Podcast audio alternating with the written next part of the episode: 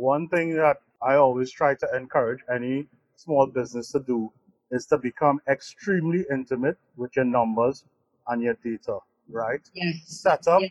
proper, Agreed. you know, if, if right now you don't have it, now is the time. And there are a lot of free tools to use on Google Drive. Um, Yep. you know, intimate with your numbers, right? Understand where most of your revenue comes from, which which products it is, and Exactly.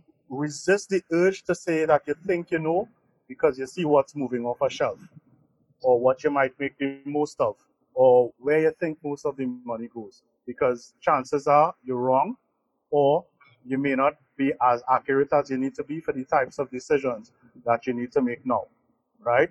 Uh, some business fundamentals that right now a deeper understanding of those things would help. For example you speak to some small smaller business owners they can't speak powerfully to their margins And right now about that margins. yeah. So whereas you might be looking to um on Elena's point about maybe upselling to existing customers, sometimes upselling might have some form of discounting or making different packages and discounting them, right? Offering more than one product and saying, you know, ten percent off.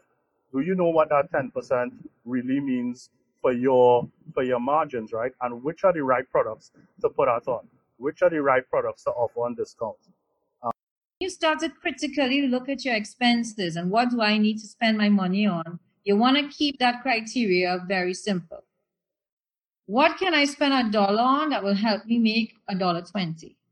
What can I spend a dollar on that makes my product different? What can I spend a dollar on that's going to make a difference to my business? So it really is a, a complete cycle. And we're looking at there's going to be layoffs. There, um, people are going to look at, do I really need all these employees if I'm going digital?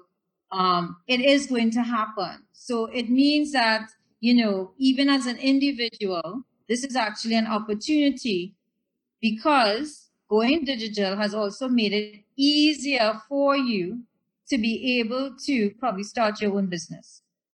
So you have to think about if I have to use these skills I've learned over the years, if I have to invest in myself because I think my job might be at risk, where am I going to spend that money where I can make the biggest impact? You know, it's almost like the, the old saying, you know, the low hanging fruit. Look for some of that low hanging fruit and focus your efforts there.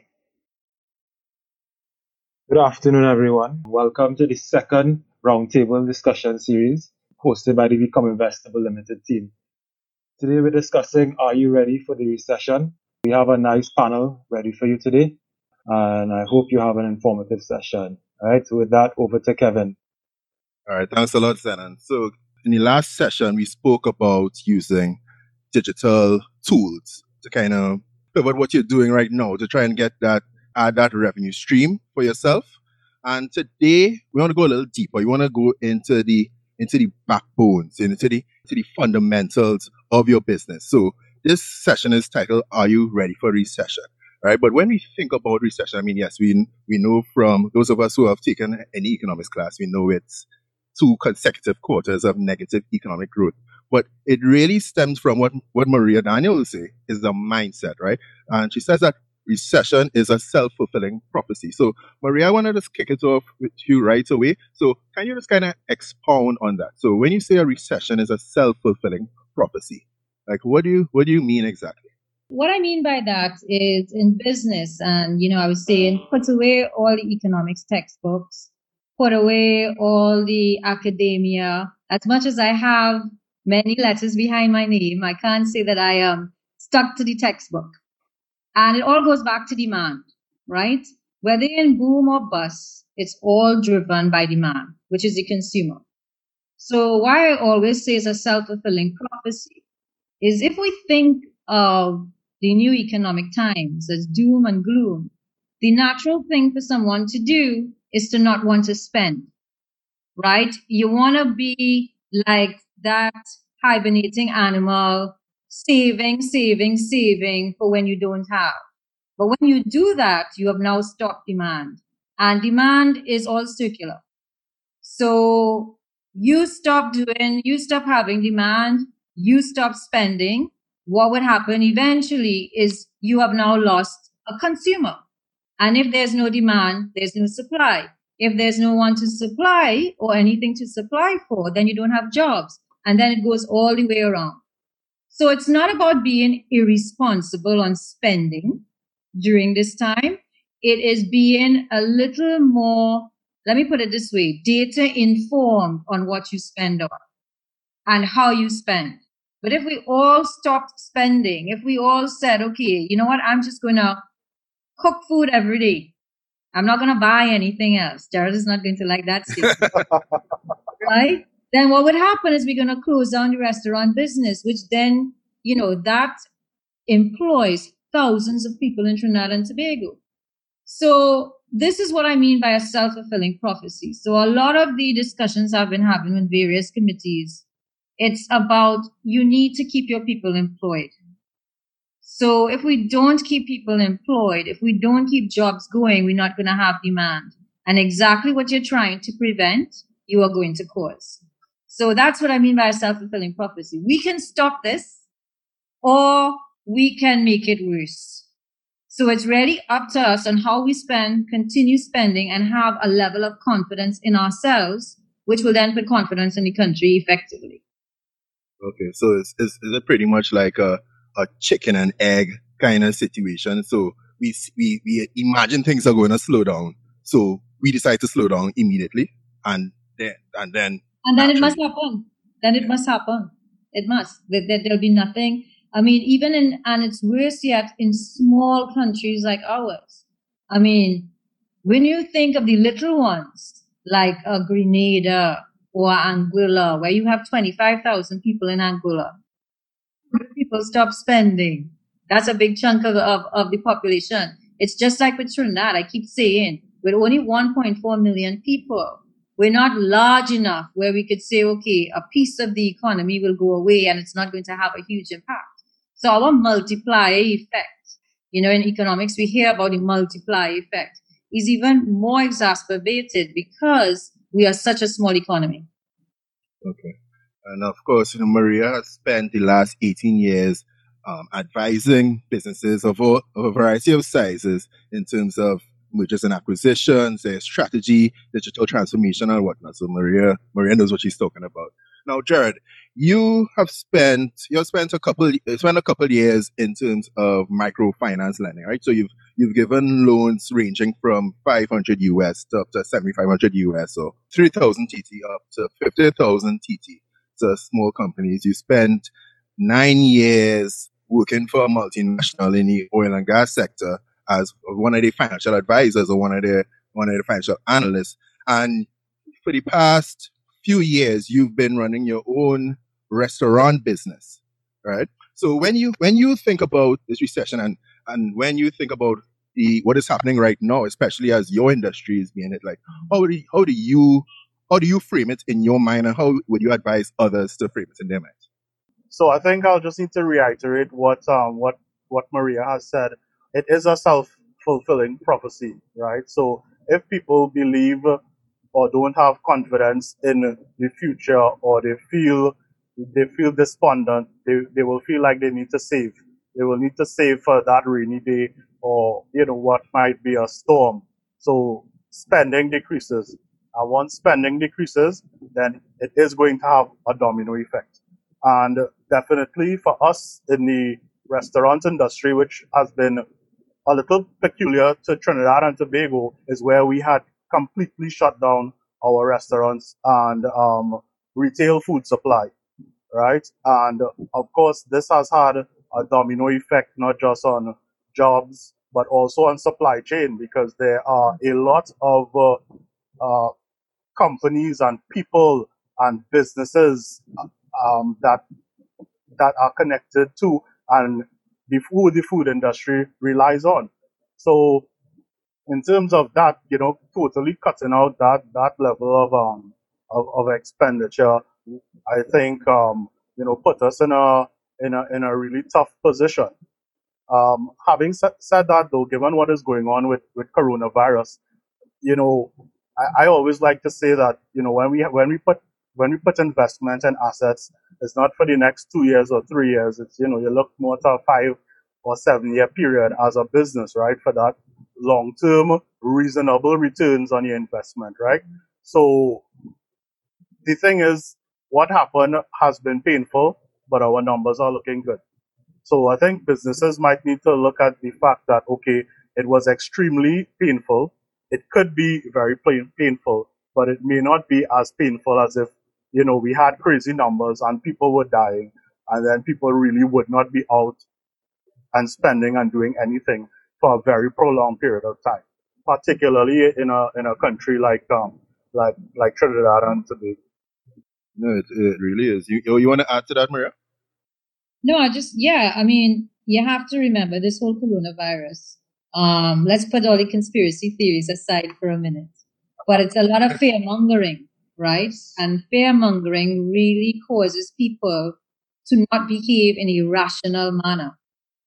And we have to knock wood that we, Trinidad and Tobago, you know, number one, to reopen our doors and we're still taking our time. I know a lot of people are upset about that. But at the end of the day, if we were to just take the chances now and end back in a situation where we end up with more cases, I mean, Jared is right. People are just not going to go out. And that is a much bigger negative impact by exactly what you're saying, being patient for a few weeks, you know, holding strain and then um, at least people have any confidence that we could eat outside, we could go outside a bit, because that would have been a disastrous effect. Yeah. And, um, you know, one of the things that um, leaders have to do now, you know, sometimes we think that leaders, um, particularly in the political realm, uh, you know, they're not being truthful about certain things. But to some extent, um, you know, I think the point that we are trying to make is that there must be this positive outlook, right? Um, especially in, in bigger countries where what a leader or a prime minister or president says has a great effect on the stock market, which then has a knock-on effect on on businesses ac- across the across the spectrum, right? So you know you would hear to some extent, you know, we're not going to call any names, but you'll hear to some extent some presidents or prime ministers being very positive. We're going to get over this. There, the deaths aren't many. We have a few cases. And yes, we see it piling on, but the, the negative or fear mongering talk actually um, could have a, a very bad effect on the economy, right? So, It has to be balanced, right? right. Yeah, in the background, you have to be taking the action and doing all of the things to preserve the medium to long term. But you know, when you come out there as leaders, even leaders in, in companies and small businesses, I mean, you know, maybe some of my team might be watching this, but you have to be so positive. You have to be positive because you have to you have to move forward and roll forward and keep things going. Um, the fear mongering and you know the doom and gloom is is is as Maria said, is just very self fulfilling. You know, it will impact your team, the morale of your team.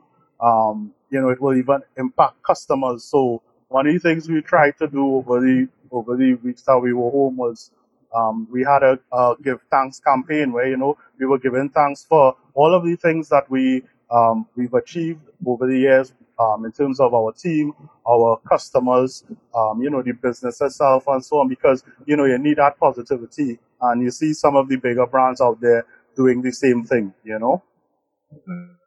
And I think the positivity, let, let's put some Sure. some context around that as well. Sure. Um, because positive doesn't mean that we ignore the situation that we are in, right? Mhm. This is definitely a situation where people need to be cautious, um, where we have to change the way we do business. But change isn't a bad thing. It just means we have to transform our business models for the new conditions. It doesn't mean that we ignore we in these conditions or we ignore what is happening. It is all about adapting your business for a new way of doing business. That's what positivity is. It's Yes. about I have accepted that life is not going to be the same, but in this acceptance, I am willing to transform what I did before to adapt to a new situation. Yeah, yeah. Yeah. And and um just to add to that too, um I know we, we might get into this a bit more later, but within that there is also a bit of panic that might cause you to make rash business decisions that Yeah. you believe, you know, might benefit your business in, in the short term or even in medium term, but it may not be the best model or best fit fit for your business. You know, um, as a survival instinct, some things may work, but some things, some other things, you know, may not work. Um, for example, we might see very big restaurant chains with extremely high overheads, um, maybe getting into some uh, into some deals where you know you take a hit on a big hit on margins to get your product out there. But are you going to necessarily get the type of volume and so on that you need to still cover those overheads? Um, you know, what is it doing to, to your brand to some extent? You know, what are customers perceiving of, of your brand and so on? Because in everything we're trying to do, we're hoping that coronavirus is going to be contained somehow. You know, that's that's a belief that we're going on, right? But what what could it mean for the for the perception of your brand moving forward? You know? Yeah. So I mean, a lot, lots of people are saying that you know it's the it's the end of the world as we know it, right? And you know, there's going to be a new world. But you know, and I'm, I know I see Maria smiling because she's a, she agrees, right? Because with, with a new world, because comes new opportunity. And Jared, you gave us a nice formula for opportunity, where opportunity is equal to problem plus solution. All right. So I mean, I love for Jared for you to start to kind of map out. All right, how do we think about opportunity going forward. I mean, yes, we see we see people making face masks and everything, but well, even when we look beyond that, how do you look at op- like opportunity going forward in business? Right. Um, yeah, so the entrepreneur is always supposed to be on the lookout for what are the next problems that I can solve and make money from, or in some cases, what what problems can you almost create? You know, um, products that people didn't believe that they needed, but you've now created, and all, all of a sudden they can't live without it. Um, so for us now is about what in our products or services do consumers now need more than ever. Now, all of us in the food industry always knew that consumers needed to be able to buy our products to some extent online or to have some kind of online presence. Um, customers needed delivery for sure as, as convenience because a lot of what we sell in the food food industry is convenience. You know, um, I always say, you know, people could make could make a wrap at home. Um, I don't Oh, think it, it may not be as good as, as, as our wraps, but you know, it could um it, it could it could pass the test and you know it, it could fulfill could could fulfill something. Um, so you know this this shift that we've seen in terms of solving the problem of getting our goods to our customers, I, I think should have been happening all along. But of course now um, with coronavirus, it has forced us to um, to do that even sooner than expected. You know, so one of the main things is what are the new problems that you have to solve for existing customers, right? You can look at it like that. And what does your business need to do, right? Um, the other the other source of, of problem solving is going to come from what new problems are there for new customers, for new potential customers. Um, what is the what does a coronavirus world look like, and what products and services can either my existing business or uh, an affiliated business, a business that is not too far removed from what I currently do or what my current um, core business is, right? What what products and services can I provide to to live in a coronavirus world? Um, and you know we've already seen um, some companies starting starting to do that, right? Um, personally, for me these days, I am I am in between a place of concentrating on the core business, ensuring that it can survive and withstand because there's considerable investments um, in assets there that, that need to get returns, especially returns to shareholders, which you know we will we will talk about that later on. Shareholders and investors you know, it could be an aunt and uncle who put money in your business. It could be a bank. It could it could be somebody, and they would want to know that you are concentrating on the core the core business at this point in time to ensure that it survives because that's the business that they have confidence in, right? So I am, you know, I battle with that, and then I battle with, okay, there are some new opportunities out there I can go after. How much of a distraction can I take at this point in time? Um, and you know, those things are going to need investment. You know, um, one thing I always look at is, you know, how much capital does a business need to be successful so that you know you don't shoot yourself in the foot um, before you even get get yourself up and running you know so that's the other thing right now um, when people are not that confident in the future even if i have a business idea where might i get financing for it where where is the capital going to be for that idea to solve that problem at this point in time um, so those are just a few of the things that you know you consider with that problem plus solution equals opportunity um, kind of equation. When I when I think of opportunity, right, in this situation, here's what I want to throw out to you guys. For these small business owners, the biggest barrier to entry, and Jared would know this before, was location, location, location. Right? Yes. So for you to really set up a restaurant or for you to get your goods out there, you need it to be in the best location. Real estate in Right. Trinidad and Tobago is expensive. hmm And I saw someone put in the chat, your competitive advantage is taste. And that is so true. But before, even if you were okay, but you had the right location, they will come. I can tell you, Maraval Road, where my office is, you had to be real bad not to make Right. Yes. Yeah.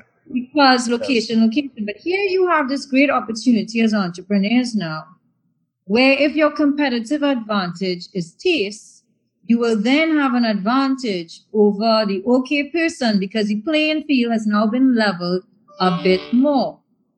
So as a lot of companies, my my instinct is, and we're going to do it at, at EY, is people are going to continue remote working, right?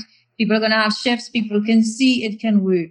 So what it means is if you have a good product and you partner with somebody who knows how to do the supply logistics, who knows how to get the distribution out there, who has the transportation, you as the entrepreneur could focus on what you do best, which is invent your product, improve your taste. So when I talk about opportunity in this environment, why I like it, it's because the playing field has now kind of leveled a little bit more for the smaller businesses because one, it gives you all a better opportunity to collaborate, share the back end, share the supply logistics, and you get your products out there. One platform with everybody on it also saves that. So when I saw that in the chat, um, your competitive advantage is taste. I want people to hold on to that. What is my competitive advantage? You know, going on what Jared is saying, what is the problem am I trying to solve? And how do I solve it differently from everybody else out there in the marketplace? You know, online really gives you the opportunity to showcase your products much easier than they were before. Because you put it on your right platform and people who would have never seen your product are now seeing it. But here's my warning sign. The fundamentals still must exist. You must be able to supply. You must be able to have your quality standards, you know, even more so because everything is real time now, right? So somebody tastes your product, they don't like it. It's not even going to take two seconds before it's out there. Or they find a piece of something in the food. Bet your bottom dollar, it's going to be out there. And the reverse side, it tastes really good. All of a sudden, everybody rushing for it. So you have to have your back office systems, your supply chain, and, and that's critical now because you also have to understand in COVID, how have your suppliers been affected? You really need to understand that. And do you now need to have three suppliers for the same product? Because you don't know if your supply now is going to be consistent. So I was doing some um, I was doing some research on Zoom, as in you know Zoom the company because right now Zoom Zoom is winning, and, and looked at their formula for scale. And it's really three things. And you, you guys mentioned two of it already. So you solve a big problem that affects many people and you focus on the customer. Right? And as we talk about focus on the customer, I see we have a question from Elena. And I and I know Jared has Jared is ready to answer that immediately. Do you think that SMEs should focus more on attracting new or upselling existing customer base, both during and short term post COVID 19? Right. Um, so, yeah, this is something that, um, you know, we've been thinking about a lot. Um, and there's a bit of a cost aspect to it where, um, you know, acquiring um, new customers or attracting new customers is expensive than, you know, reaching out to and um, selling to existing ones right? So, so that's one thing. Can your marketing budget, um, can your distribution channels and so on, can they, at this point in time when things are very challenging, can they, can they reach new customers within, within your budget or your constraints, right? Um, the other thing too is that with existing customers, I think there's a bit of emotion there once you've built a strong brand. Um, and it's a bit of emotion that you can appeal to. Now, that that emotion isn't like, oh my gosh, guys, you know, we're not doing well. Can you please buy from us? But it has to do more with you know the brand loyalty. You know, at this time where when you know um, things are challenging, um, you know your existing customers are probably going to be be your best bet for revenue more than any other time, right? Um, and then it's about how do you reach out to them um, so that comes back to, to being online, to having an online presence or data on your customers, data on your customer base. You know, um, how how how can you contact um, existing customers? Uh, how can you attract them to return to the business if they haven't been there for a while? Or you know, if you want to increase their their frequency, or even if you want to reward them, you know, for for um, for their loyalty over the years. You know, how do you reach back out to them and let them know that that you are going to be doing that? Because you know, growth growth would normally come from new customers, right? Are you going to get new customers now? Probably not with your existing business, or or you can, as you know, as Maria pointed out now. Um, you know, some new customers could be sitting down um, in their home offices, right? Um, I don't want to use the, the food example too much because, you know, um, there, there are other examples we can use, but you know, maybe if you manufacture um, some sort of good or something, you know, new customers can be sitting down, sitting down at home and, and they need your product. Um, so, you know, there's just that, that balance and it's really about your constraints and it's about, as Maria said, the fundamentals. Um, you know, you, if you, if you reach out to existing customers and you make mistakes, which which we're seeing happening because supply chains are being challenged. Um, you know, the businesses are being challenged. So, you know, there might be sometimes there could, you know, there can be an increase in mistakes. Existing customers might be a little more forgiving than brand new ones. So again, it's about if you're back, if your back office, if your supply chain, your distribution, and so on can handle reaching out to new customers and increasing, thereby increasing your um, your your your demand. So it's good that we we spoke about the restaurant space, right? But I want to talk about another industry that's been heavily affected by this, and this being the events industry. Now, Maria, um, a few years ago, you um, in EY gave an award to an event promoter as, as I think that was the emerging entrepreneur of the year, something like that. So I mean, and yesterday when we were talking, you had some very interesting ideas for how event promotion companies or event production companies can solve that core customer problem of the need to be entertained, right? Yeah, so I mean, the events is really the tricky one, right? Because we were talking about that. I mean, they made their money by more people are together. Now, more people together is negative. So, if you could think of one industry that, you know, airlines eventually must open up they must, because people do have to get from one place to the next. But when you think about events, they're really, really effective. So, but what is the problem that you try to solve with an event, right? It's people want to get together and have a good time. Do you need a hundred people to do that? Probably not. Uh, my teenagers might say differently, but um, my view is people want to be able to have a good time and share it with friends. So events now to me are going to be smaller. Go back to the days when we used to go to house parties. Jared, you might be old enough. The rest of them on this are not too sure. Um, is only a little bit older than me. right? So in my day, nightclubs didn't exist. Yes, that did, you know, I think JB's was the only one, right? Nightclubs did not exist. Really in Trinidad and Tobago, it was house parties. And it may have been 50 people, sometimes 200 people. It used to vary. So I think event planners, and we were talking about this, and again, this is where the playing field levels a little bit because a smaller entrepreneur now can quicker do a little event planning for, you know, 20 people. You don't need a whole lot of tables and chairs, but just enough to be able to plan an event in the evening. It's also an alternative to, to the chefs. So again, you have rent a chef for the night. You have a waitress for the night. What I want from entertainment or event is to be entertained. And I don't mind doing that in my backyard once I don't have to do all the work to get it done. I'll pay for it. So I think what has to happen is event planners really need to relook their business model and see how they can do it in a smaller scale and get their volumes differently.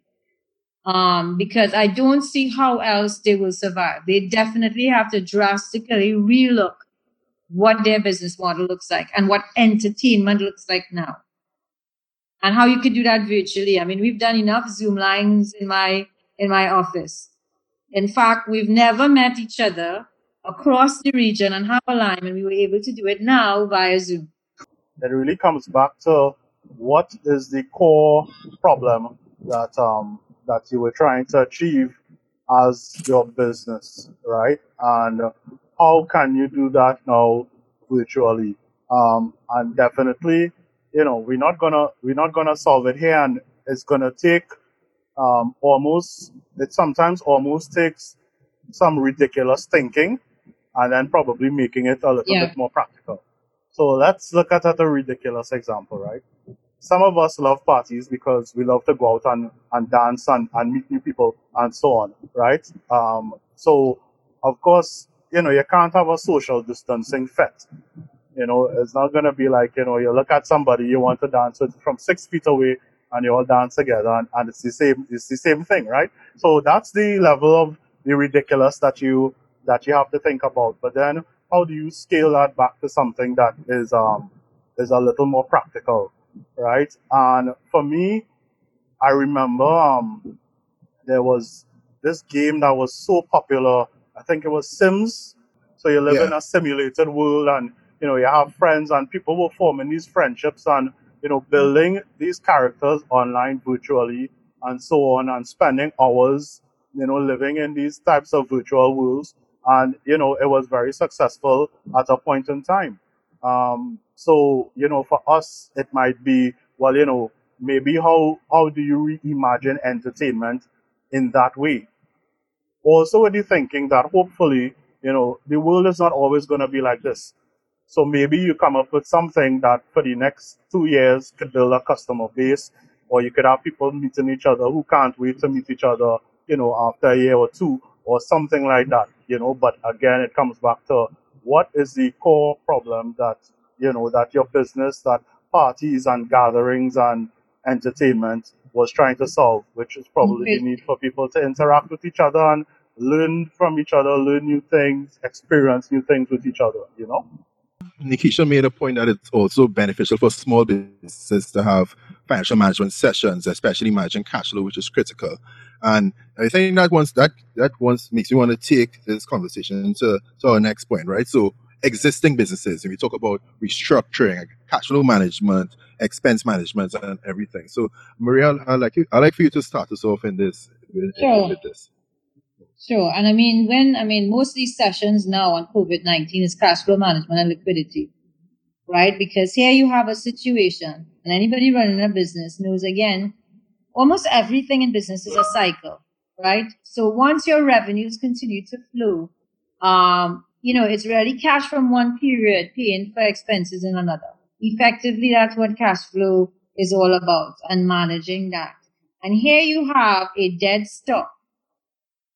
So all of a sudden, that cash flow that was coming in to pay for something that you spent before or you incurred before is no longer there. So now you have to also look at is the cash that's going to be coming in enough to sustain me? And we do this. I mean, when we do this on a professional basis, we always look at 13 weeks, a rolling cash flow of 13 weeks. Use your data to, to see, okay, really, where's this cash flow going to come from? And then we go back to a very simple thing called zero based spending. What is zero based spending? Zero based spending means that, okay, if I usually spend $10 on items, I'm not just going to spend that $10 again. I'm going to look at critically what do I need to spend money on? And I'll give you an example. Very um, basic example. With technology, we don't write anymore as much. People hardly use pens, but I can bet you a million dollars that most companies or public services are still ordering the same amount of pens they were ordering two years ago because it was in the budget and they just drag it along. So it's simple things like that. When you start to critically look at your expenses and what do I need to spend my money on, you want to keep that criteria very simple. What can I spend a dollar on that will help me make a dollar 20? What can I spend a dollar on that makes my product different? What can I spend a dollar on that's going to make a difference to my business? And the things that, and then of course you have some that you just have to do. So if you kind of categorize your expenses and say, okay, what dollar is really going to make the bigger impact to my business right now? And I somebody just put the topic of, of, of reskilling. And part of that expenditure also has to look at if the source of my revenue needs to change. What do I need to spend money on now and in this period in terms of learning something new in order to generate that revenue? So it really is a, a complete cycle. And we're looking at there's going to be layoffs. There, um, people are going to look at, do I really need all these employees if I'm going digital? Um, it is going to happen. So it means that you know, even as an individual, this is actually an opportunity because going digital has also made it easier for you to be able to probably start your own business. So you have to think about if I have to use these skills I've learned over the years, if I have to invest in myself because I think my job might be at risk, where am I going to spend that money where I can make the biggest impact. You know, it's almost like the, the old saying, you know, the low hanging fruit. Look for some of that low hanging fruit and focus your efforts there. I just wanted to add to um, what Maria said there. Um, and I think fundamentally, um, all that Maria said was great. Um, but I think one of the challenges that small businesses have is that they may not understand their numbers to that to that extent, right? So um, one thing that you know I always try to encourage any small business to do is to become extremely intimate with your numbers and your data, right? Yes. Set up Yes. proper, Agreed. you know, if, if right now you don't have it, now is the time. And there are a lot of free um, tools to use on Google Drive. Um, Yep.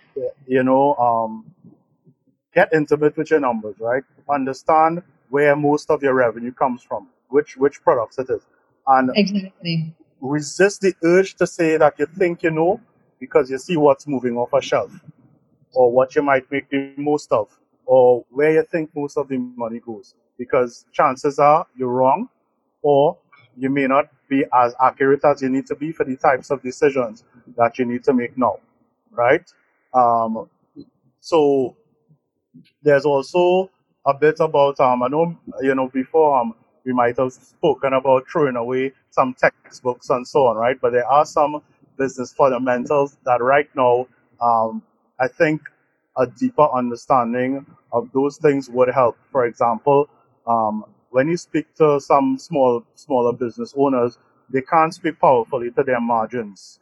And Right. how about that margins? Yeah. So whereas you might be looking to um on Elena's point about maybe upselling to existing customers, sometimes upselling might have some form of discounting or making different packages and discounting them, right? Offering more than one product and saying, you know, ten percent off. Do you know what that ten percent really means for your for your margins, right? And which are the right products to put that on? Which are the right products to offer on discount? Um, and then back to zero the zero based spending you know um as small businesses can we really say that i know i have line by line i know the expenses that i've had for the past year or for the past two years? Or the expenses i had when the economy wasn't so great some time ago? Yeah, I'd love you to, to um, sort of zoom in, especially like if you could give an example, maybe your own example of some expenses that could be cut now and some, you know, some rational investments that could be made right now. So ra- rational allocations of your existing of your existing funds. You know, so if you could just kind of walk through that from a right from a practical standpoint. Right. Good. I think one of the ones I like the most because um, there's a bit of devil advocacy to it is uh, marketing, right? Um, so a lot of companies, when things start to go haywire, they start to look at marketing, right? So marketing is one of those items that you know you can cut, yes, but do not cut your marketing in such a way that it is going to impact your revenue, right? So this is where the balance of marketing to existing versus attracting new customers. So I can tell you now personally, any attraction for new customers right now has been reduced and we've shifted shifted an existing budget or a reduced budget towards reaching back out to existing customers, right? Now, right now, that might be a more efficient use of your marketing budget. And as Maria said, some things like stationery and stuff, there are some things that, you know, you may have been doing before that for a time you might say, you know what, for the next six months, we're not going to, we're not going to do this, right? Um, and it might be some tough decisions. Some of it might be creature comforts. Um, you know, right now I am in a place where some of the digital or online services that I um, subscribe to, you know, I might say, you know what, I'm going to do without it for, for, for two to three months because I think that, you know, this, this money could go towards um, paying employees and, and that kind of thing. But again, that has to come with very good understanding of where every single um, cent of your expenses go, right? Yeah. And you know there are some hidden ones like bank charges and stuff. Can you have a conversation with the bank? I was very happy to see my bank reverse uh, my point of sale rental fees for um, for two months, right? Um, that's twelve hundred dollars there for me. That could help pay an employee, right? Um, so once you sit down and you start to understand these things, then you can act on them. So even if they did not cut the point of sale rental fee, I was actually going to call the bank and say, guys, I would know that you all realize that we haven't been using our point of sale machine. So, you know, is there anything you can do here for us? You know? Yeah. And when we talk about data, and at the beginning we spoke about data informed decisions. Mhm. It goes even further than that in terms of measuring. And everybody feels that they need a software to do this, to track their own expenses. You don't. Yeah.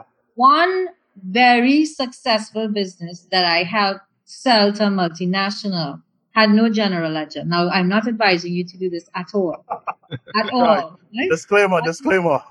Right? Big disclaimer. I'm not advising this at all. But I'll tell you what he did know. He knew exactly for each of his products that he manufactured how much cents it cost of each input. Every time he shipped a container out, he knew exactly what his margin was on that container. And he had no Excel spreadsheet. He had no, he had a manual general ledger, which I didn't see since I was a junior equals away, but he knew his numbers. So my point being, is you don't need a whole big system to be able to know your numbers. But if you do have something that you can use, I'll tell you what's the other advantage of knowing your numbers. It's not just about cutting in out. It's also about how can I spend differently? How can I buy differently? Where can I source alternatives now that will give me the same output at a cheaper price? Can I partner with other people and we bulk buy now so we get bigger discounts? So the only way you would know that, and with Jared's example there, if you don't have the data, how can you even work out what options to give people? So you need, you know, you see in retail stores in the US, they get excited. Oh, buy one for $45 and get four free.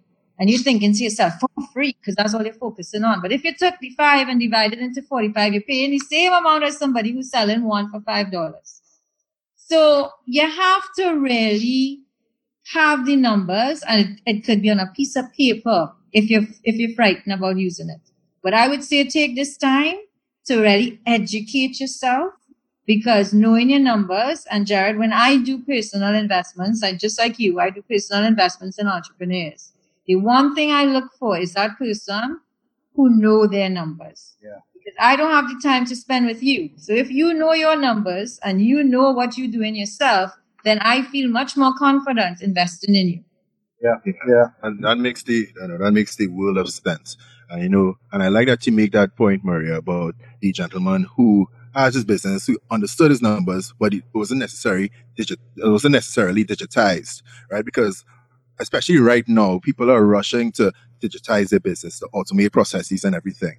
But just like we, we spoke about before, is that if your business model in itself is already flawed, automating it and digitizing it is just gonna it's just gonna magnify that, Exactly. right? And I know that um, at Ernst and Young, you guys are very big on digital transformation, and under, underlying that, underpinning that, sorry, is digital strategy. So kind of just um, walk us through that process of you know digital transformation for for a company. Yeah, and I think your your best point there, or your biggest point there, is automation is not digital transformation, right? So let me just spend one second just looking at the difference. So if before I used to write something on a piece of paper and then I decided to type it up in Word, that is just automating the process. You have not transformed the process. So when we talk about digital transformation, it's not just about taking what you already do and putting it on a computer or adding technology to it. It goes back even further from a digital strategy. A business strategy must come first. So you have to understand what am I trying to achieve? What is the customer segment? What are these customers looking for?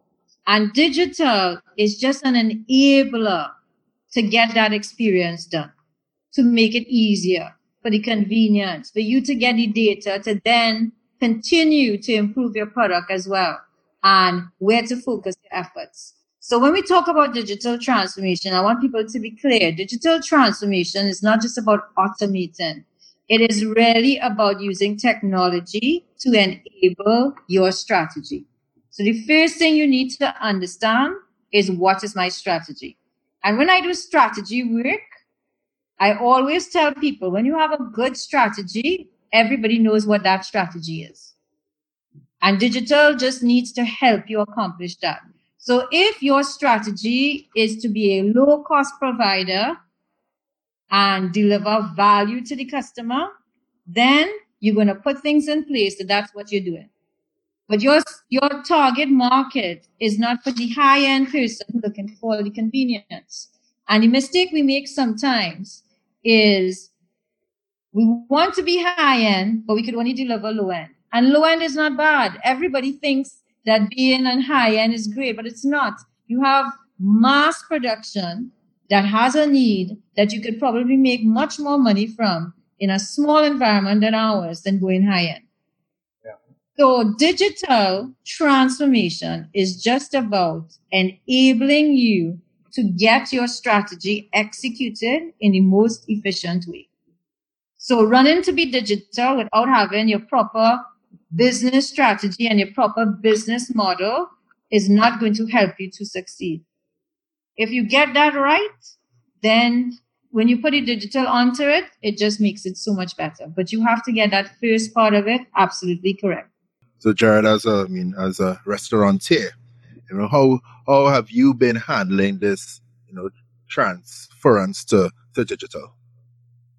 So, what I would say is that we have always um, strived to to be digital, right? Um, and that sometimes means I, I would like to I, I like to say that to some extent we are guinea pigs um, for certain things in in the industry, right? Um, there's a, a technology company that we work with, and when they want to test any new product, not just for restaurants but for retailers, they would always give us a call and say, "We want to run this by, we want to run this in a shop, we want to see how, how it goes." And then you know, my team would be like, "Oh my god, another one of these things, right? It's about wanting to be as efficient as possible.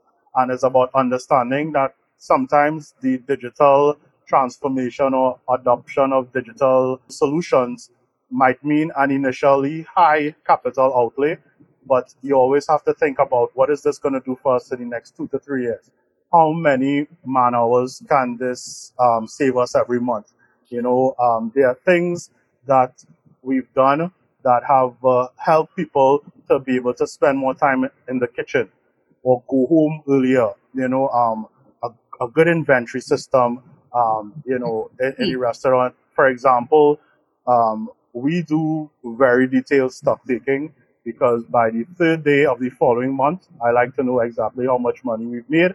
And a big part of that is what were your cost of goods sold, right, for the previous month. And that means you need to have the opening stock how much you purchased and what stock or cash you have sitting on the shelves. So um, I can tell you two things there um, that helped us. One, we were able to know how much cash we had sitting on, our shelves at about the 6th of April when the Prime Minister said, That's it. You know, restaurants are closed. I want you to know, okay, I know how much cash I owe, I know how much cash I have in the bank, but how much do I actually have sitting down on, on the shelves, right? And all we had to do, the separate managers, we logged in from home and we were able to see in our inventory system exactly how much money, how much cash we had sitting on the shelves, right? And because of that, you know, you save people having to go in and do another count, right? Which could take a few hours, um, and risking people being out there and so on, right? And I mean, that system costs us about um, on subscription about 100 US uh, a month, right? And it saves so much time for, for the managers where they're able to focus to focus on on on other things. Um, another thing that we have is our reward system, and we have a whole database of, of, of information there. What are the most um, popular things that um, that people are claiming rewards on? Meaning, you know, when they get these rewards, what do they what do they go and get with it?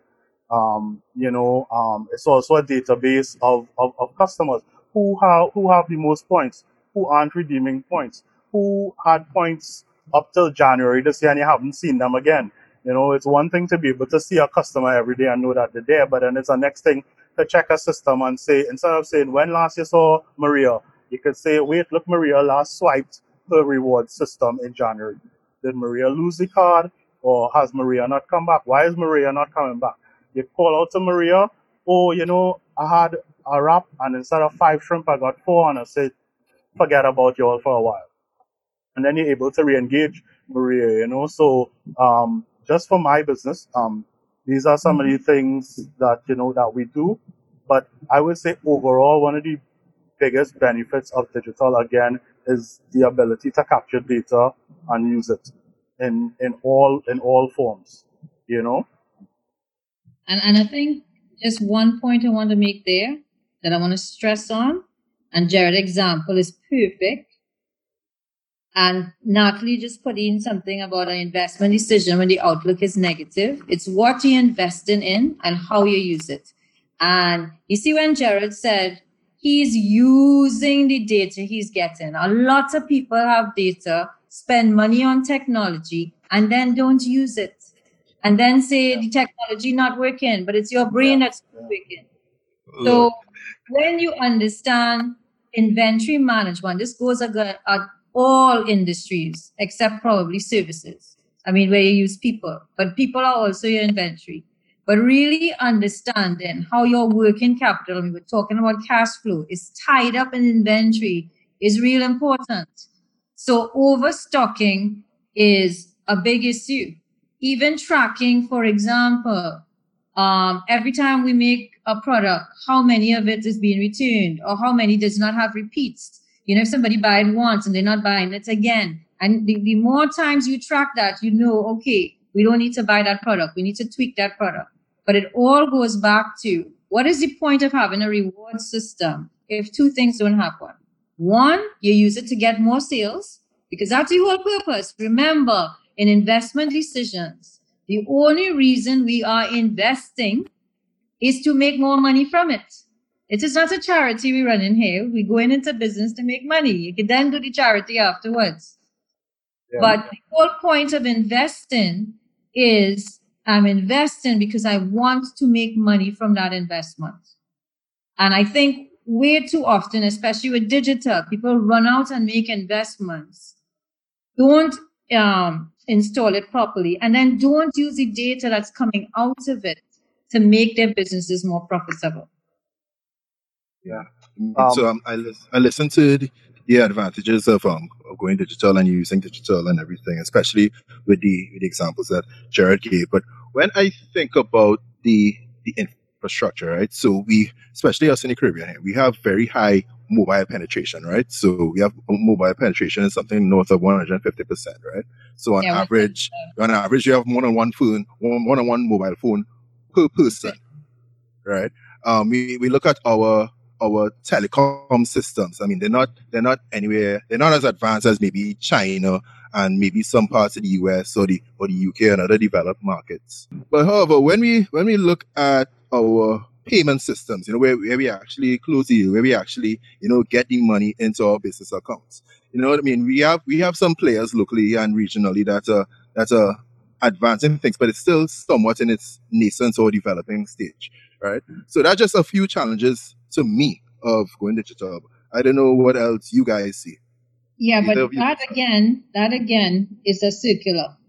Mm-hmm. One of the reasons, well, we have a number of challenges. So I sit on the, the FinTech Association of Trinidad and Tobago. I sit on their committees, right? So what we're trying to do is really get these payment solutions and FinTech solutions. And one of the first things have been, of course, adoption.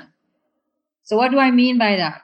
It's okay to have great technology, you know, but if nobody's using it, remember what I said, you're not going to spend the money unless you're going to get it back.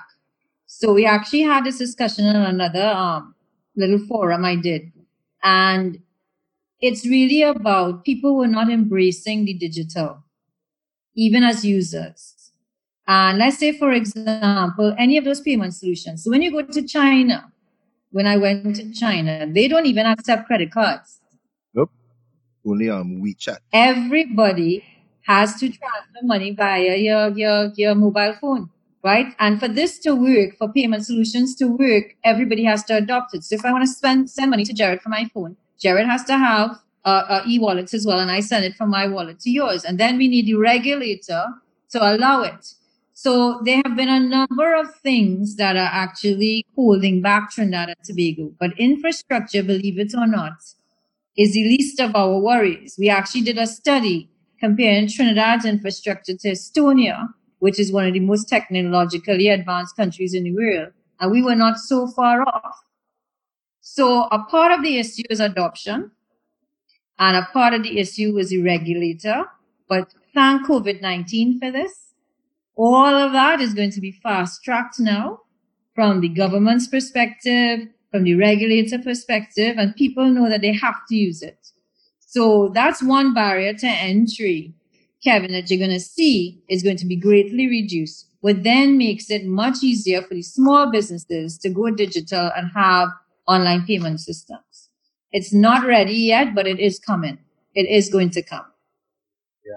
I think um, to Maria's point too, there's a big confidence factor, you know, when people mm-hmm. with local with local websites, you know, I mean, um, we get a fair um, I would say a concerning number of uh, um, questions about if it's safe to pay for stuff online with with us. You know, um, and you know we have to say yes. Of course, it's safe. You know, it's Visa. It's um, you know, it's triple accredited certification and all these things. You know, um, so there's that. There's that confidence factor too. Um, and I think even before that, I would say our um, fairly low um, credit card penetration um, has also been been an issue.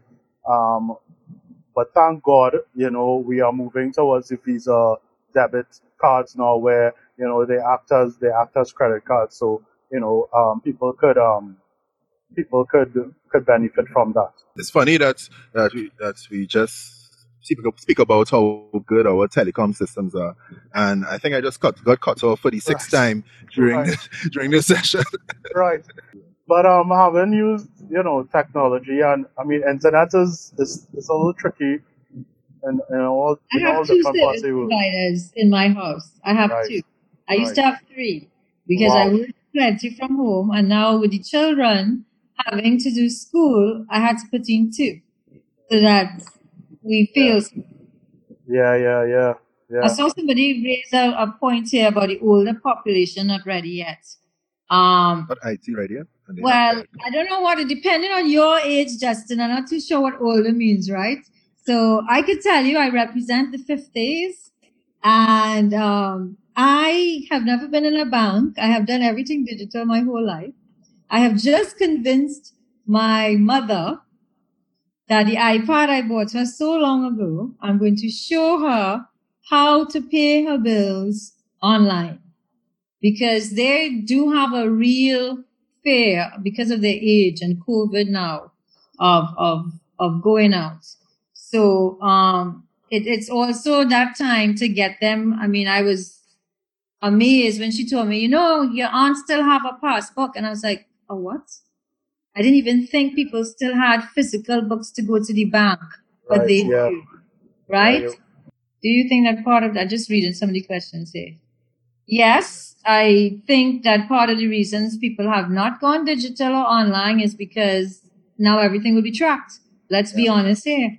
I think one of the um really great questions I saw here, which we could probably touch on, was from Natalie. Um, how do I make an investment decision in a recession when the outlook for economies are negative and I don't know how long it will last? Right? Um, that's a that's a great question, and uh, you know you go back to you have to go back to the fundamentals of um, of investment, right? Um, and I think that to some extent some of the fundamentals um, have been skewed within I would say probably the last decade, um, especially around some of the disruptors and people making heavy investments in businesses that may not see immediate cash flow or where you may have to wait a long time for cash flow. Um, and you know some of these some of these trends that you know that we've been seeing. Um, but the fundamentals of investments, you know, just to put quite simply, here, if you have a dollar and you put in that dollar, you would like in the future to get a dollar and ten cents, a dollar and twenty cents, right? So I guess Natalie, um, your investment decision has to be grounded in that. If I am making an investment decision, or and Kevin spoke about this earlier, where now you know the entrepreneur might be a little more um, hesitant to put their capital in, or if I go to somebody else asking for a dollar, right? How am I going to convince this person that with within a recession or with a negative economic outlook that they can get a dollar and 20 cents. And I think one of the first things you have to ground people in is the fact that you're not going to get a dollar and 20 cents. You might get a dollar and 10 cents, right? That's, that's one of the first things. We have to be, um, I think we have to be a bit more um, honest about what returns could look like and set expectations there. Um, I think too that we also have to be investing in some problem that really needs to be solved within this, um, you know, within this environment. So, um, are you going to come to me with an investment in a new restaurant with a physical location? No, Yeah. right? Are you going to come to me and say, you know what? Um, this is all going to be um, delivery based. Okay, now this sounds good. And you know, you give the rationale. More people are going to be home now, and uh, um, you know, people are not going to go out as much, and we can actually have less overheads than an actual restaurant and make even more money. And um, you know, things along those lines where you find you think about what for an investor is going to be attractive about this business, especially when your all investment dollars now are going to be competing for investment, right? Um, more than ever, more than ever now. Um, so, what are the what are the trends? What are the ideas out there? Where might an investor's dollar go versus mine, and what makes my investment better or more attractive than other things that we're seeing out there?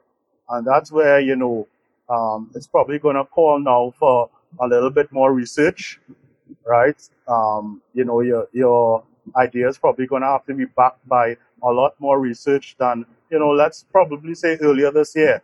You know, um, especially in terms of trends going forward. You know, what are some of the what are some of the key the key behavioral consumer type trends moving forward, and how is your problem fitting into that? Mm-hmm.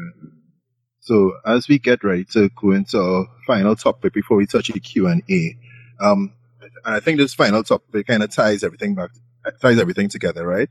Um, we so throughout the discussion we were talking about, you know, focus on your fundamentals, know your business, know your numbers, go back to basics. A good business is a good business, right?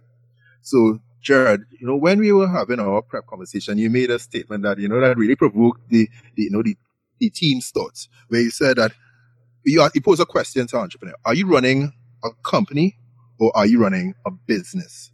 So I would like you to expound on that and just, you know, make, make that differentiation there. Um, you know, it's it's a it's a funny choice of words, but it is. I mean, especially you know, this is about become. This is become investable, right? Yep. Um, investable means that you can package something, carry it to someone. They either believe enough in you, the entrepreneur, or the product that you've packaged and brought to them to invest in it, right? And it means moving your um, psyche away from uh, that um, kind of mom and pop shop or um, you know kind of hustle, which um, I think a lot of times um, tends to be almost um, glorified or romanticized, right? Um, but that is important because the entrepreneurial hustle is extremely important when you start, right? You need to break rules, you need to take risks, and you need to, um, you know, you almost need need to break. You need to you need to break some stuff to really to have that first level of success, right? Um, but then after a while, you need to formalize, and you need to know when to stop um, you know, almost acting haphazardly and start to formalize. Because if you want to attract um, not necessarily an intelligent investor, but an informed investor, then you're going to you're going to have to have your ducks in a row.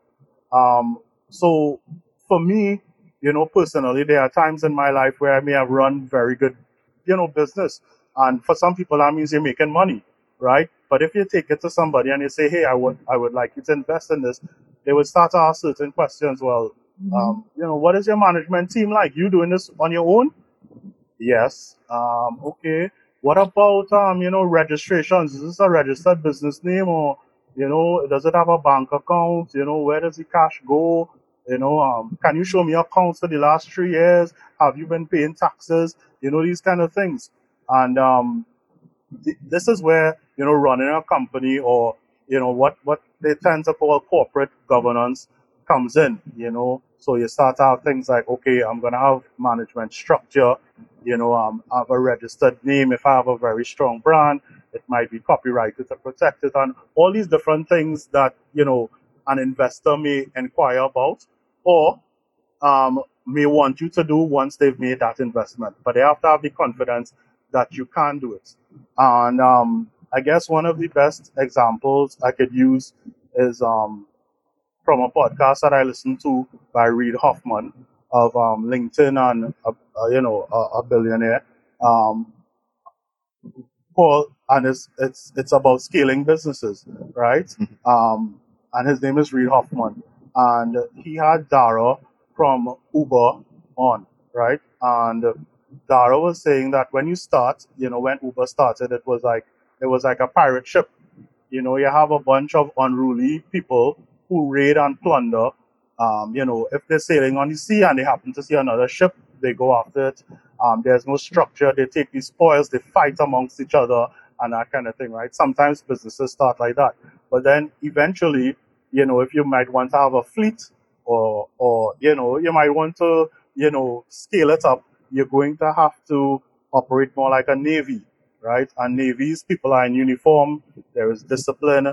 You know, they use radar to find to find ships, and they have targets. They have strategies, and so on, right? So, you know, the, to me, that's the difference there. You know, when is it time to stop um, being a pirate, acting like like like pirates, and then start to act like a more formalized navy, right? And I mean, if you look at, you know, I don't know what type of investment a pirate ship might need. They might need to buy more ships and stuff. But if you look at investing in pirate ship versus a navy, you know, you might you might feel more confident going after, you know, after the navy. Yeah. And that goes back to the investment question, right? Risk and return. Right. Understand when you're investing in the pirate ship, you're taking a lot more risk. Right. So And you could get a lot more return. You and you can get a lot more return, but it could be a zero sum game. It could be I either make money or I don't. Right, right, right. And, Yeah. and you know, different people invest differently. True. That is true. Yeah. Yeah. Because you so could you find understand, you know, who you're looking for that investment from as well. Yes, yes, yeah. That is that is fundamental. Um, I think that another thing that you know people have to get somewhat accustomed to and is um something that I try to live by, where um you know when you're investing, it's really for a reasonable return. Try to look for a reasonable return. Um, that fast dollar um, comes with a lot of risk, and as Maria said, it could be a zero-sum game particularly in business. You know, um, try to look for a reasonable return over over the medium to long term versus you know the, the, the, the quick cash because the quick cash could o- might only get you so far. Yeah. And it's the same thing with the stock markets. You know, unless you are an excellent day trader, you know, um, you know, playing the stock market is, is not for everyone at all. You know, you're better off taking, you know, putting some of your money in some stock that you think over time can give you a fair or reasonable return. Okay. Before I get to my final question, uh, I see there's a clarification question here. Um, back on the telecom infrastructure point. In what? Okay, so Maria's Maria's gonna send Yeah, send 'cause I don't know if Rika Rika Marie. I'll just tell you what that was. So we did a, a um with our um office from Singapore. We did an assessment of Trinidad and its ability to to service fintechs. So one of the things that we had to look at is all the various parts of infrastructure, things like mobile penetration, um, internet, all that kind of stuff. So um, I'll be happy to send you something on that because I don't I don't know if everybody's interested in that. Um, and it's a bit technical on the fintech side. Okay, yeah, that sounds pretty interesting. All right, so uh, so my final my final question before we dive into Q and A, and this is for you, Maria. So you know we speak about the need to be able to run the, the numbers for the entrepreneur to be able to run the numbers to determine if the numbers are better or worse for them, right? But let's say the entrepreneur themselves or himself or herself is not necessarily you know, you know, lots of people have that aversion to numbers, right? Numbers scare them, you know, so they always you may need to have that business partner or that that also CFO or somebody to to run the numbers. Like how do we how do we break down that mental barrier to say, okay, well let me understand my numbers and be able to present it to an advisor, a bank, Right. an investor or what or what have you. So let me make a little separation here. So they are inventors and they are entrepreneurs, right? And all inventors are not entrepreneurs. In fact, a lot of people say the entrepreneurs take the inventors stuff and make them commercial, right? So if you are calling yourself an entrepreneur, it means you do have to understand how to make money from the idea. An inventor takes a problem, finds a solution, and invents a solution. They don't know, they don't always take that solution and make it commercially viable, right? That's where entrepreneurs come in.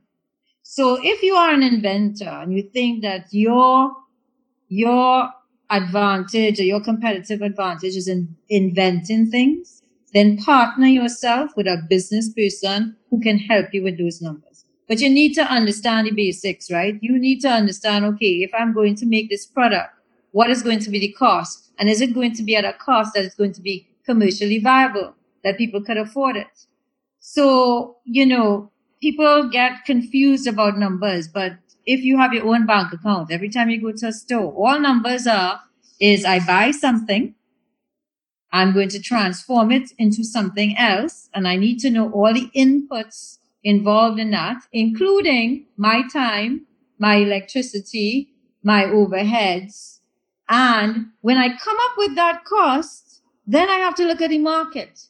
Is the market willing to pay the price so that after I've spent all of this, and as Jared said, and I want to make a reasonable return, you have to ask yourself, what is a reasonable return?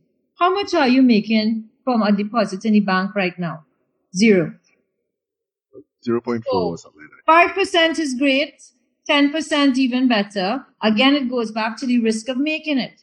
So I always tell people, you know, oh, I don't understand numbers. You do understand numbers because for you to just live life normally, you have to understand numbers, right? But you don't need to make it complex. You just have to understand, okay, if I'm making a loaf of bread and a, a five pound bag is X amount, divide that by the amount I use. I use salt, I use baking powder. I should know how much it costs to make a bake. And okay, that takes an hour of my time to make one bake. How much is one hour of my time worth? Now remember the difference is saying between a business and a company. It is okay for you to run a business just big enough for you to earn and live off of, you know, Yes. because it'll be like if you're earning a salary, but instead of a salary, you're doing it for yourself. Yes. And you then determine how much money is enough for you to make and how little you want to make to have work life balance. So, you know, I keep telling people, you know, being an entrepreneur does not mean that you have to have 50 employees. If it means you could do what you love, not work for someone else, and live comfortably, you have accomplished exactly what you want out of life. yes. So uh, the way for you to really understand that is for you to get very familiar with what is it costing me to do this? And then you make a decision. Does it make sense for me to work for myself or for me to work for someone else? And the big difference there is your risk tolerance, right? Because when you're working for yourself, it is more risk. When you're not performing, you have no money to get. There's no sick day that you're going to get paid for. So in, in, you know, really and truly, this whole entrepreneur business, getting comfortable with the numbers. If you are an inventor, invent and get someone who can help you with the numbers. Right? Because there is a need for the inventors and there's a need for the entrepreneurs. Likewise, you want to be an entrepreneur, you want to work for yourself, you want to then turn that entrepreneurial skill into a company where you are employing, you need to really understand two things. How much does it cost me to do this? And is the market willing to pay that price? That just, that's just the two things you need to know.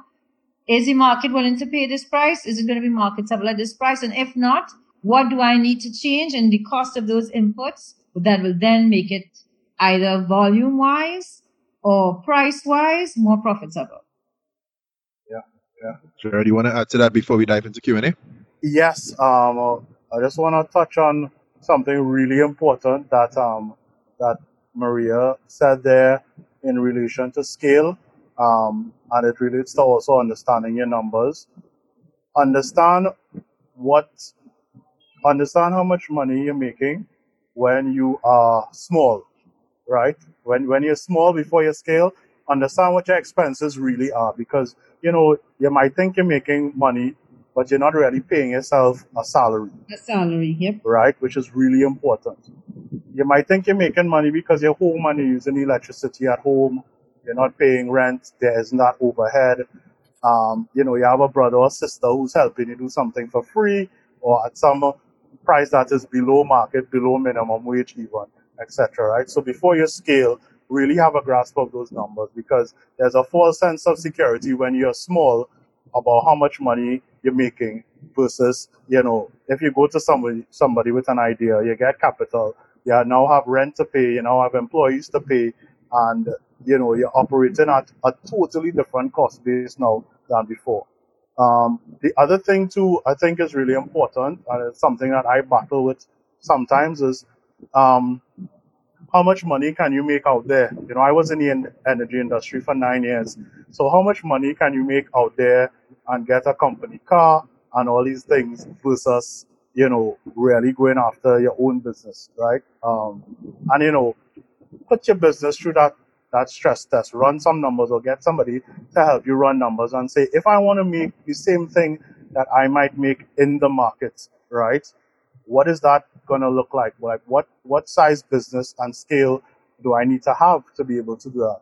Of course, money isn't everything, so it's also balanced with, you know, your time is your own, but also understand that your time is not necessarily your own as an entrepreneur because you might just find yourself, um, you know, constantly working. And these are these are things that you know you have to think about even more now within the COVID landscape because I can tell you, I'm sure that there are some entrepreneurs who you know might be thinking that you know going back into corporate or looking for corporate if they if it is available might seem you know a, a bit safer now. So that that's also part of the question of is my business is, is my business recession proof am i am i you know to some extent recession proof within the business and within what i think i might be able to make in the market?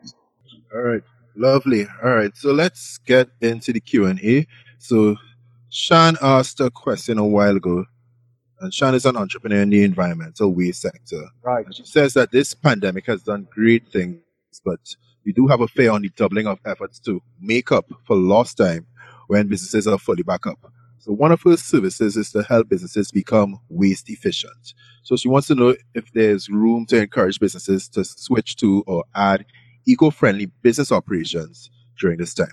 I definitely think so. Um, I do think there's another part of COVID that maybe we're focusing only on the on the business side, but people are thinking about the environment more, right? So there's this whole thinking through that the universe is punishing us for taking advantage of resources. So I actually do think that consumers are more looking at companies who are purpose driven, meaning they care about the environment, etc. I mean, I was even thinking about it now since I've been home. I've been recycling my too, separating my plastics, I have the two separate bins, dropping it off. But I was thinking how great it would be if somebody had a truck that passed twice a month and pick up all the plastics. One, it makes it easier for people. Two, I'll pay two hundred dollars for that or three hundred dollars. Um, because if I want to spend my money, remember what really drives spending or supply is demand. So for your business, if you just hone in on here's the time where people should be focusing more on waste, on being eco-friendly, on having efficient processes as well, which might be cheaper for you. You should really be pushing that agenda to get people behind it so that consumers demand that people are running their businesses more eco-friendly. That's the way I would look at it. Yeah. Because there are many people that are looking at nature now and, you know, how different it is under COVID-19. Yeah. To add to that, um, what what we've been seeing, and I think it's because of the size of our market in the adoption of eco-friendly um, goods and services, we do not have that type of scale or competitiveness, or enough people aren't doing it. So um, it is, uh, you know, there's no price competition and it is actually driving up the cost of business. So I can tell you that, um, and it's a choice that we made because of because of what we fundamentally believe and because of the brand, right? We chose to go eco-friendly with our packaging, right? Um, with the majority of our packaging, we're not hundred percent there as yet. But what I could tell you is that a simple thing like a box went from forty something cents to a dollar fifty Right. without price increase to the customer, right? And I believe that is because we don't have enough um, competition in the local landscape for eco packaging. There are a number of players, right? Um, it has, you know, it has gotten a bit more price competitive now, but you know, we don't have that scale. So what I would what I would suggest is one of the most important things that you can do from a business perspective is to try to drive down the cost of your eco-friendly packaging and services to the entrepreneur, to the entrepreneur, to the businesses, because that will help them to adopt it more, right? And that will also help them to not pass it on to the consumer, which is what we're trying to do now. You know, we didn't find it right to say, okay, we're doing eco packaging friendly now. Uh, we're, we're, yeah, we're gonna just pass on a dollar and, and ten cents directly plus VAT directly onto the onto the consumer. Um, and you know, consumers they would they would sometimes, you know, God bless them, they would ask for things and then you do it, it's at a higher cost. And some of it has to pass on to them. They wanted it, but they didn't want to pay more. And then, you know, on the back end, you're seeing that, you know, your margins and stuff um, are, are under pressure. So I think what the what the um what the environmental environmentalists and the companies offering these services need to do is that they really need to try to drive down the cost of doing it so that there can be much broader adoption of it. The volumes have to go up, right? So I could tell Right. you, office, we made a decision. We are not going to buy from anyone that's not using the eco packaging. Right, right, Stick to that. And right, that. Even as much as we love the product and we love the food, we said, you know what? We're making a statement. Unless you do eco, we're not buying from you. right. Yeah, yeah, yeah. And Yeah. that, that's Okay. kind of like what you have to push. Okay, so we already hit that hour and a half mark. So what we're gonna do, we're gonna take a Drina's question, but um, first we want to give Shan an opportunity to to to speak her piece. I think she wants to say something, so I'm gonna unmute you, Shan. Hi, Kevin. You're hearing me? Yes, Yep. loud and clear. Hi, Maria. Hi, Jared, and everybody else who is on the call. So, um, I just wanted to add just a little bit because I, I know other people have questions. Um, one, I am not one of those people that does eco-friendly packaging. Um, but I do hear you because, and as Maria also said, the volumes definitely need to increase. One of the barriers for them was that the cost of importation was quite high and they had to pay very high taxes and duties. So the government has taken the decision to remove those taxes and duties. So now they're they're paying it, they're buying it at cost price. However, there has not quite been the um, that lowering of price just yet. Um, so for me, um, you know, my company, Sile Environmental, and my focus is predominantly on waste. Um, so I teach a number of waste courses as well. But a number, another thing that the reason why I asked the question is we do we just before all of this hit, we're going into organic waste management. So Justin mentioned composting. I teach composting and I also wanted to be able to take organic waste from companies and turn it into compost, right? Which can then be resold or reused um, as the case may be. If the company works with farmers, you could donate it to the farmers and so on. But just speaking from for um because I'm in a group with other eco entrepreneurs. Right. Um, and you know there is this hes- there is a hesitation because we feel like oh gosh everybody had to make up for lost time so everybody gonna double up on everything they were doing before. Um, so I really I'm glad that you both said that yes there is still a space, but the push has to come from the consumer. Just like EY took its stance, we are not buying anything in styrofoam or plastic. The consumer, which is who I reach as well, has to um, yes, Justin, I'm also looking at gated communities. I wrote that down. Right. So um, to push the consumer to to encourage businesses to make the switch because consumers are changing and the Gen Z are looking for sustainable businesses to purchase from. We've Exactly. already seen that. So thank you guys again. Yeah, and businesses can drive consumer behavior too. Um, you know, you can bet that some of the bigger brands, if they adopt it and start start to push it, then it is going to will. cause a domino effect. You know, but uh, of course, um, some of them are just, um, and you know, this is not to knock anyone, but they're just driven by by by by the profit factor, and sometimes for them, you know, it's it, it's just not there. Yeah.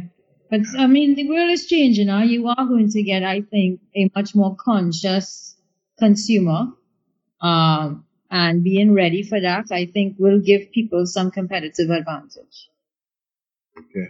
Problem we have is our numbers so small. So if it's 10% of the population, it, Yeah. you know, it Yeah. can't really drive enough Yeah. change. Yeah. All right. So we just wanna we just wanna get get to our final question before we wrap. Um, so this question comes from Adrena, and I love this question. What is your view on diaspora investments and best practices on common platforms for those transactions? So I think I want to um, send that to Maria first. Yeah, so uh, maybe Ma- Maria could explain what that means. so I think what you're looking at is, is um, going outside to other Caribbean people for investment, right? Yeah. So I mean, uh, so Yeah, Adrena, and having one common platform. So I, I have actually, we have actually been toying with this um, through my, my plant and seeds week. Um, in terms of almost kind of doing a kind of digital funding where people could pitch online and then you can get investors outside of, of the Caribbean who, you know, want to make some kind of investment there and pitch to invest. So it's it's definitely an avenue because there are a lot of people outside of the Caribbean who still very much are attached and want to see the Caribbean grow. Um, but it goes back to some points that, that Kevin and Jared made though. It's not just being able, you know, I, I like what you all call yourselves, right? Being investable being investable is real important. We could have the platform, we could have the investors, but if the investees are not ready, it's going to fail. Right? So, you know, making yourself investable, because remember this too, that diaspora is going to be a lot more sophisticated, some of them, because of what they're exposed to, than our own people. So they're not just investing in the entrepreneur, the person, but they want to see that you have numbers. I mean, there's a big trust factor when I give you the money and I expect to get a return from it. Um, so yes, a platform, the diaspora is definitely an avenue for entrepreneurs to get investments from. But you have to show them, as I tell everybody on, on, you know, when I work with the smaller entrepreneurs, when you bring in an investor in, you have to make yourself scalable. You've heard us use that word. What it means is this is no longer about making profits alone for you, but you're now making profits for somebody else who have invested in your business and put in hard cash. You also have to give them a return. And, you know, I do that in a very simple way. I say, okay, if somebody put in a hundred thousand and they are looking for a 10% return, you just work that all the way up to how much your revenue has to be, right? So that means I'm looking for, say, $10,000. Again, that means your profit has to be a hundred thousand. If your profit is a hundred thousand and your net profit margin is about 10%, it means you have to be making a million dollars in revenue. Very simple to work the numbers. So when you are inviting your someone in, understand to become investable, you have to be able to show that story that you can do exactly that. I don't know Jared, you want to, to, to add to that at all? Yeah, um, that is that is very that is very true. And uh, one of the I think one of the issues though, and is something that you know I would like to get a lot more involved in is um, platforms like these and discussions like these help people a lot. Um, of course, you know, there are business services out there and um, there are consultants and so on, but just a general discussion, a framework, uh, it's almost like creating an atmosphere of investability then, where, you know, um, Yeah. almost at, you know, at the primary school level, to some extent, you know, I I found it took too long for me to understand that, you know, you buy something, you add value to it, and then you sell it over. That concept, for, for me personally, came too late in life. You know, so how do we create a framework? How do we have more discussions like this? How do Yeah. we build up our entrepreneurs to the place where, you know, people look to the Caribbean, they look to, um, you know, these emerging markets and say, you know what, they're stepping up their game, they're getting better Yeah. at presenting themselves and their businesses and so on. And formal education may not may not be the place for it because you see it in small ecosystems like families or you know we could even say i mean this is gonna you know this might cause some confusion but you see it in certain races you see it in certain um you know certain people of certain background and so on where it is just a way of life. Yeah. and to some extent you know we can all do more i think within with, you know within the caribbean to really build that. And you know uh, maria talked about investors sorry inventors we have some really great inventors and creativity and creative people in the Caribbean who are creating all different types of um, products and services.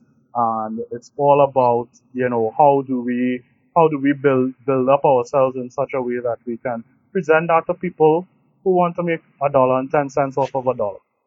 Yeah, I mean, think of it. Where in anywhere in the world they could just come to one little country, eat about five different types of food, experience about five different type of cultures, and we have been able to almost eradicate COVID. I think that sounds like a great tourism spiel right there for Trinidad and Tobago. Right. Yeah. Doing, doing pretty well. Doing pretty well. Yeah. All right. So thanks a lot, Jared and Maria. This was beautiful. So if I was to summarize, you know, what we discussed today. So in terms of dealing with the recession, um, the first thing you need to do is start with the framework, right? So start with our mindset and, re- and realize that it's a self-fulfilling prof- prophecy. And if you, if you were to approach it from that, if you were to play more offense rather than play defense, you actually see some Yeah, positive exactly. results for our economies. And so when we look inward into our businesses, the first thing we want to do is start to restructure. So you want to look at our expenses, you want to cut the fat and everything. We, and as Jared said, you want to look at our relationships with our stakeholders, our investors, creditors, our employees, you know whatnot. You want to, you want to, you want to smooth that out, and you want to make sure that you manage those relationships during this hard time, so that they know that you that you are solid for the good times. All right, and that and that dovetail into digital transformation. So while everybody is going digital, you want to make sure that your back end, at your back office, your supply chain management, your inventory management, and everything is sound. Because otherwise, going digital will just expose the problems in your business model whatsoever. And we, wrapped with the overarching point that it's back to basics. It's all about the fundamentals. Know your business, know your numbers, and that separates you from a inventor to an entrepreneur, or as Jared said, from a business to a company. You know. So with that, we thank everybody for joining us today. A replay of this session will be available on becomeinvestable.com next week. And until then, you know, just be safe, wash your hands. And be positive. yes, and think positive. Remember, it's a self-fulfilling prophecy. What you what you think, it happens. Let's each do our part. Yes, yes. All right. Thank you very much. Yeah, All right, thanks for thanks for having us. Thanks for having us. Excellent session as usual. Jared. Yes, yes. Same here, Maria. Take care. Bye. All right. Bye, everybody. Bye, everyone. Bye everyone. Thanks, Tammy.